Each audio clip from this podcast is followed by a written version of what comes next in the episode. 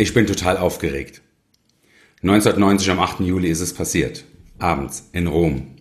In einer Bullenhitze sind die Deutschen Weltmeister geworden und ich saß hinter dem Tor, wo der Elver geschossen wurde vom Andi Brehme.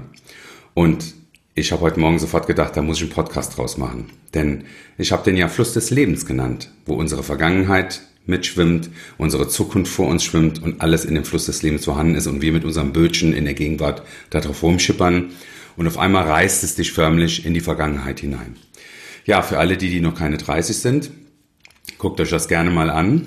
Zu dieser Zeit war es wunderschön, so ähnlich wie 2014 die Weltmeisterschaft, als wir auch Weltmeister geworden sind. Und ich sage immer bewusst wir, denn wenn wir gewinnen, ist es unsere Nationalmannschaft, dann sind wir Weltmeister.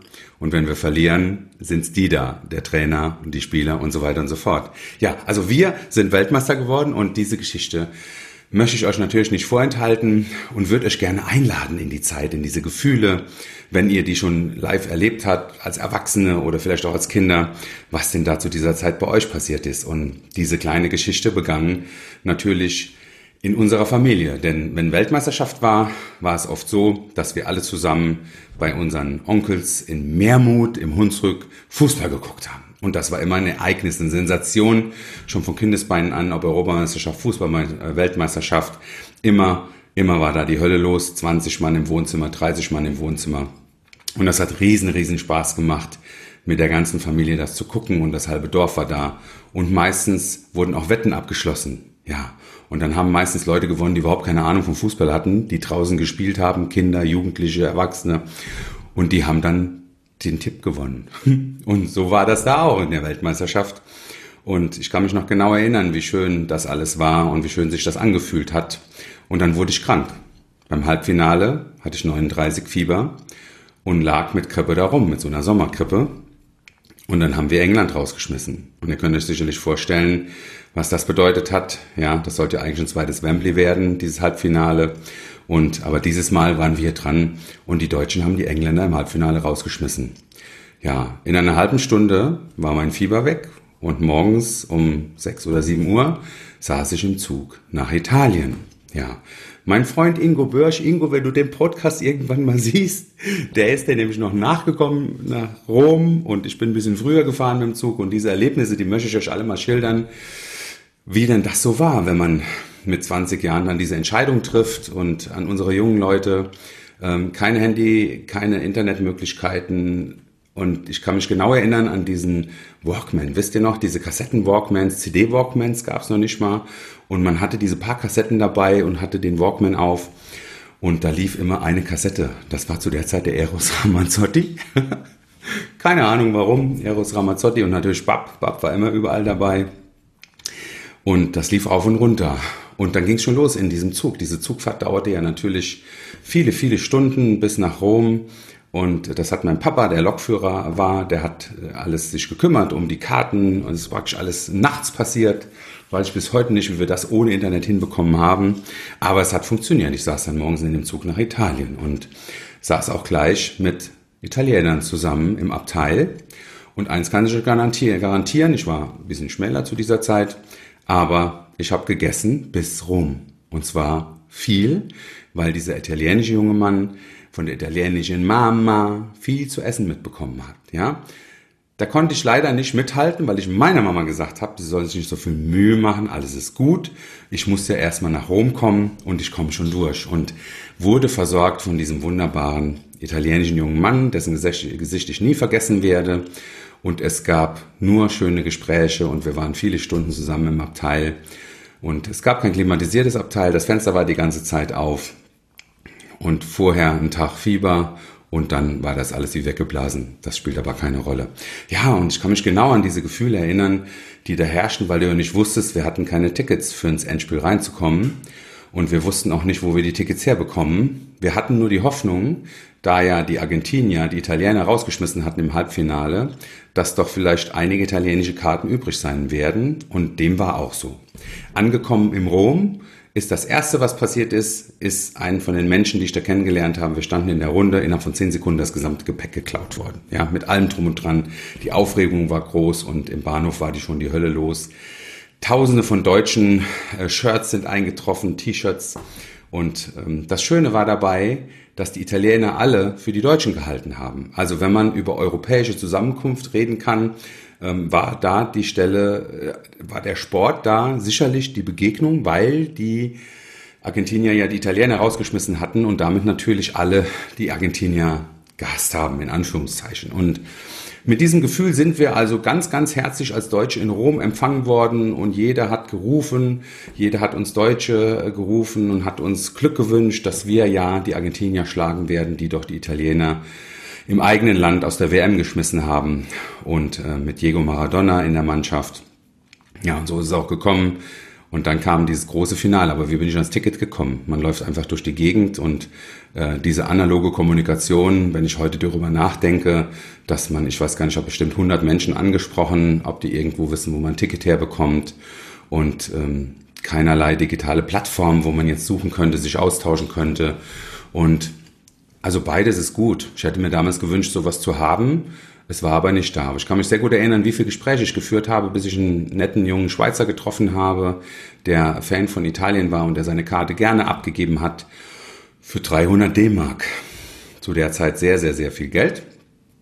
Und ich war gerade im Abitur, ja, mit 20, im äh, Fachabitur und habe das, ja, habe es einfach gemacht gab es natürlich keine Ausreden. Wenn du dahin fährst, musst du natürlich auch ein Ticket haben.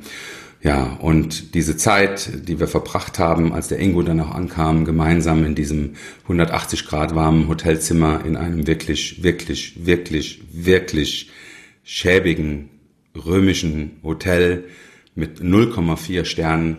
Und ich kann mich genau erinnern, wie das gerochen hat und wie warm das war. Und es war so warm, was einem aber sowas von scheißegal war. Und dieses Feeling, was man bekommt, wenn man rausgegangen ist und hat das Meer gesehen an weißen T-Shirts und natürlich auch die zwei, drei Argentinier, die da waren, die sich aber nicht getraut haben, so laut zu reden, weil alle gegen sie waren. Aber wir haben trotzdem viele Gespräche mit diesen Menschen geführt und dann kam der große Tag, das große Ereignis ins Stadion. Ins Stadion in Rom reingehen dürfen, in dieses wunderschöne Olympiastadion, welches riesengroß ist und alles war auf Anschlag angespannt. Ja, Franz Beckenbauer als Trainer, wer ihn heute noch sieht, nach wie vor bin ich total begeistert von seiner Persönlichkeit, nicht nur sportlich, auch mit dem, was er erreicht hat, dass er eine Führungspersönlichkeit war, die, es gab sogar Zeiten, als man ihm zutraute, auch Kanzler sein zu können, ähm, weil er halt einfach so gut Fußball spielen konnte und einfach alles gewonnen hat, was ging. Ja, und auch diese, ja, das erleben zu dürfen, den auch mal persönlich zu sehen, zwar von einer gewissen Entfernung. Mein Platz war dann hinter äh, dem Tor, so ein bisschen schräg hoch. Und da gab es eine kleine Anekdote, die ich euch erzählen möchte. Denn neben mir waren zwei Plätze frei. Und ich war ja auch schon kräftig gebaut und habe da auf meinem Plätzchen gesessen. Und bis kurz vorm Spiel waren die zwei Plätze frei. Zuerst dachte ich, oh mein Gott, das ist ja schön. Das, äh, da habe ich viel Platz hier und um mich herum ganz viele Menschen. Und dann kam fünf Minuten vor dem Spiel ein Mann, ein argentinischer Fan, ein Riesenschrank. Gefühlt habe ich ihn heute im Kopf mindestens doppelt so breit wie ich. Freier Oberkörper, Militärhose und eine Argentinien-Flagge umgehängt. Ein Riesenkerl. Wir haben uns gleich gut verstanden. Er hat geredet, ich hatte Angst. Nein, ich habe natürlich Respekt gehabt, keine Angst. Aber wir haben uns ein bisschen ausgetauscht und es war klar, Argentinien wird heute Weltmeister. Wer so Fans hat, der wird definitiv Weltmeister. Und immer dann, wenn er weggeguckt hat, habe ich ihm zugenickt und habe gesagt, nein, ihr werdet kein Weltmeister, ganz, ganz sicher nicht. Und dann fing dieses wunder, wunderschöne Spiel an mit all dem, was man in Deutschland im Fernsehen wesentlich besser gesehen hat als in Rom. Und da habe ich das erste Mal gedacht, wie schön es doch wäre, auch bei der Familie zu sein. Das Erlebnis zu haben, da live dabei sein zu dürfen, war natürlich unglaublich aufregend, aber im Herzen war man doch immer irgendwie zu Hause in diesem Ereignis oder überhaupt, weil natürlich ganz Deutschland auch das Finale gesehen hat. Und weil keine Connection möglich war, weil das nur telefonisch gegangen wäre, war das schon mit viel Heimweh belegt. Und der Ingo saß auch ganz woanders, weil der natürlich sein Ticket auch von irgendjemand gekauft hat und saß ganz woanders. Und das war total spannend, welche Gefühle einem da schon Kopf schießen. Und das weiß ich noch sehr genau, dass ich viel an zu Hause gedacht habe. Ja, und dann kam dieser berühmte elf Meter vom Andi Breme, weiß nicht, 80. Minute oder was. Und hinter diesem Tor durfte ich sitzen und durfte halt dieses Tor mitbekommen, was ja gefühlt eine Ewigkeit gedauert hat, bis der Elfmeter geschossen wurde. Und dann hat er das Tor geschossen. Und ihr könnt euch vorstellen, dass wir natürlich explodieren wollten vor lauter Feiern. Und ich hatte diesen riesen Schrank neben mir, ihr habt es nicht vergessen. Ich dachte, wenn ich jetzt aufspringe und schreie und feiere, bringt er mich um. Der bringt mich um. Was wirklich passiert ist, ist, dass ich mich sehr gefreut habe. Nicht so, wie ich es gemacht hätte, wenn nicht so ein Schrank neben mir gesessen hätte. Aber was dann passiert ist, war um Längen, um Längen dramatischer. Denn dieser riesen, riesen Schrank, dieser wahrscheinlich zwei Meter große, 150 Kilo schwere Mensch, hat seinen Kopf auf meine Schulter gelegt und hat geweint. Der hat geweint und geweint und geweint, hat mich umarmt und nicht mehr losgelassen und hat geweint. Denn seine Weltmeisterschaft war vorbei. Und meine Weltmeisterschaft hat da erst angefangen. Leider Gottes konnte ich nicht aufstehen und feiern, wie ich es gerne gemacht hätte, weil dieser Mann auf meinen Schultern lag und geweint hat. Bitterlich geweint und geweint und geweint. Und das passiert in so einer Situation, wo du natürlich alles erwartest, aber nicht, dass so etwas passiert und wie menschlich das ist. Wir haben uns sehr gemocht. Aus heutiger Sicht und auch damals schon wussten wir beide, das war alles okay, so wie es gelaufen ist. Und das Spiel ist sportlich sicherlich schon tausendmal kommentiert worden. Die Weltmeisterschaft ist auseinandergepflückt worden von hinten nach vorne an fachlichen Dingen. Das können andere auch besser, besser als ich. Und ich kann nur mein Gefühl beschreiben, was da in der 80. Minute oder um den Elfmeter herum passiert ist, dass mir Argentinien auf den Schultern lag und hat geweint. Eines, eine der größten Menschen, die ich jemals gesehen habe. Und das ist das, was ich euch mitteilen möchte. Und dann war das Spiel vorbei und wir waren Weltmeister. Und dann gibt es diese Szene, in der Franz Beckenbauer auf dem Platz hin und her läuft und alleine ist, ganz alleine und diesen Sieg inhaliert. Und er wurde ja schon oft gefragt, was er da gedacht hat. Und ich habe das gesehen, als er alleine da über den Platz gegangen ist. Und das war eine ganz, ganz beeindruckende Szene. Und ich wusste, dass da ein Mann ist, der sein Lebenswerk nicht beendet hat, sondern nochmal ergänzt hat um diese Weltmeisterschaft, was ja eigentlich als Spieler und Trainer dann schon fast unmöglich ist. Und er hat es geschafft. Ja, all diese Spieler, wenn man sie heute sieht, der Rudi Völler, der am Samstag noch in der Bundesliga zu sehen war, ähm, jetzt bei Leverkusen Manager und äh, der Klinsmann und der Litbarski und all diese, der, der, Mate, der Lothar Matthäus, der beste Fußballer, den wir zu dieser Zeit sicherlich hatten. Und wenn man die heute alle sieht, dann betrachte ich die heute alle mit der Brille aus dieser Zeit. Und das ist auch wichtig, dass man einen Menschen im Kontext seines ganzen Lebens sieht. Und immer wieder, wenn ich die sehe, denke ich fast jedes Mal an diese Ereignisse in Rom, an die wunderschönen Zeiten, die die uns beschert haben. Denn da waren, wie ihr wisst, waren wir ja Weltmeister. Und nach dem Spiel sind wir aus dem Stadion raus und die deutschen Fans sind rumgelaufen und haben Sieg gerufen und haben, ähm, haben sich gefreut und alle waren gut drauf. Aber wir waren nicht bei unserer Familie, der Ingo und ich, wir waren da und in Rom wurde bei weitem, bei weitem natürlich die deutsche Weltmeisterschaft nicht so gefeiert wie in Deutschland. Und trotzdem war es natürlich echt schön.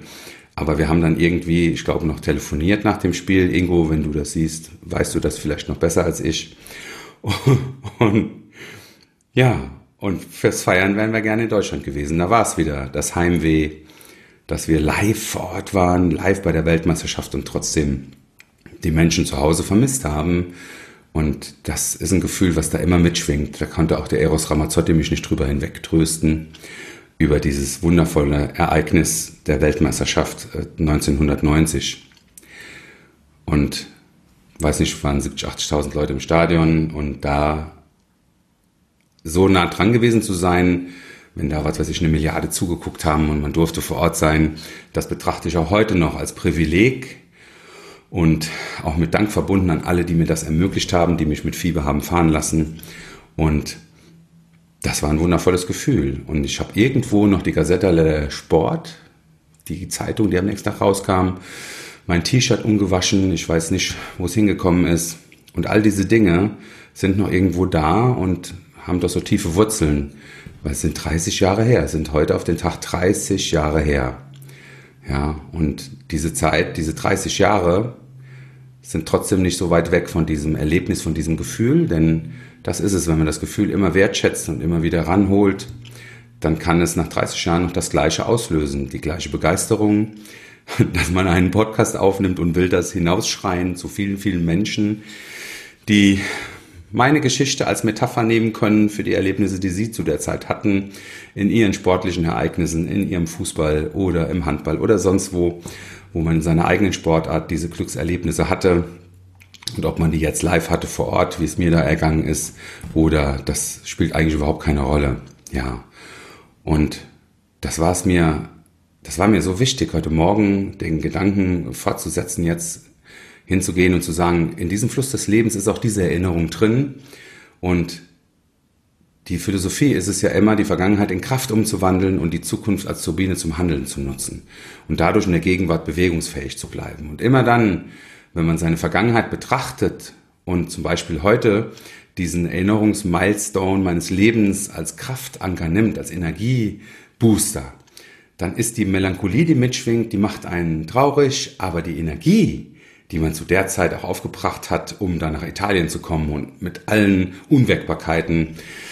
Das ist einfach ein Kraftbooster, der im Jahre 2020 mit 50 Jahren noch wirkt. Und das ist auch die Botschaft an die jungen Leute hier unter uns, ähm, die bitte, bitte nichts auslassen sollten, Erlebnisse zu erzeugen, die in 30 Jahren mal so eine große Bedeutung haben, dass man zurückdenkt und denkt, boah, Alter, das gibt mir heute noch unwahrscheinlich viel Kraft und Motivation und ja, auch noch Weltmeister geworden zu sein, ist auch schön.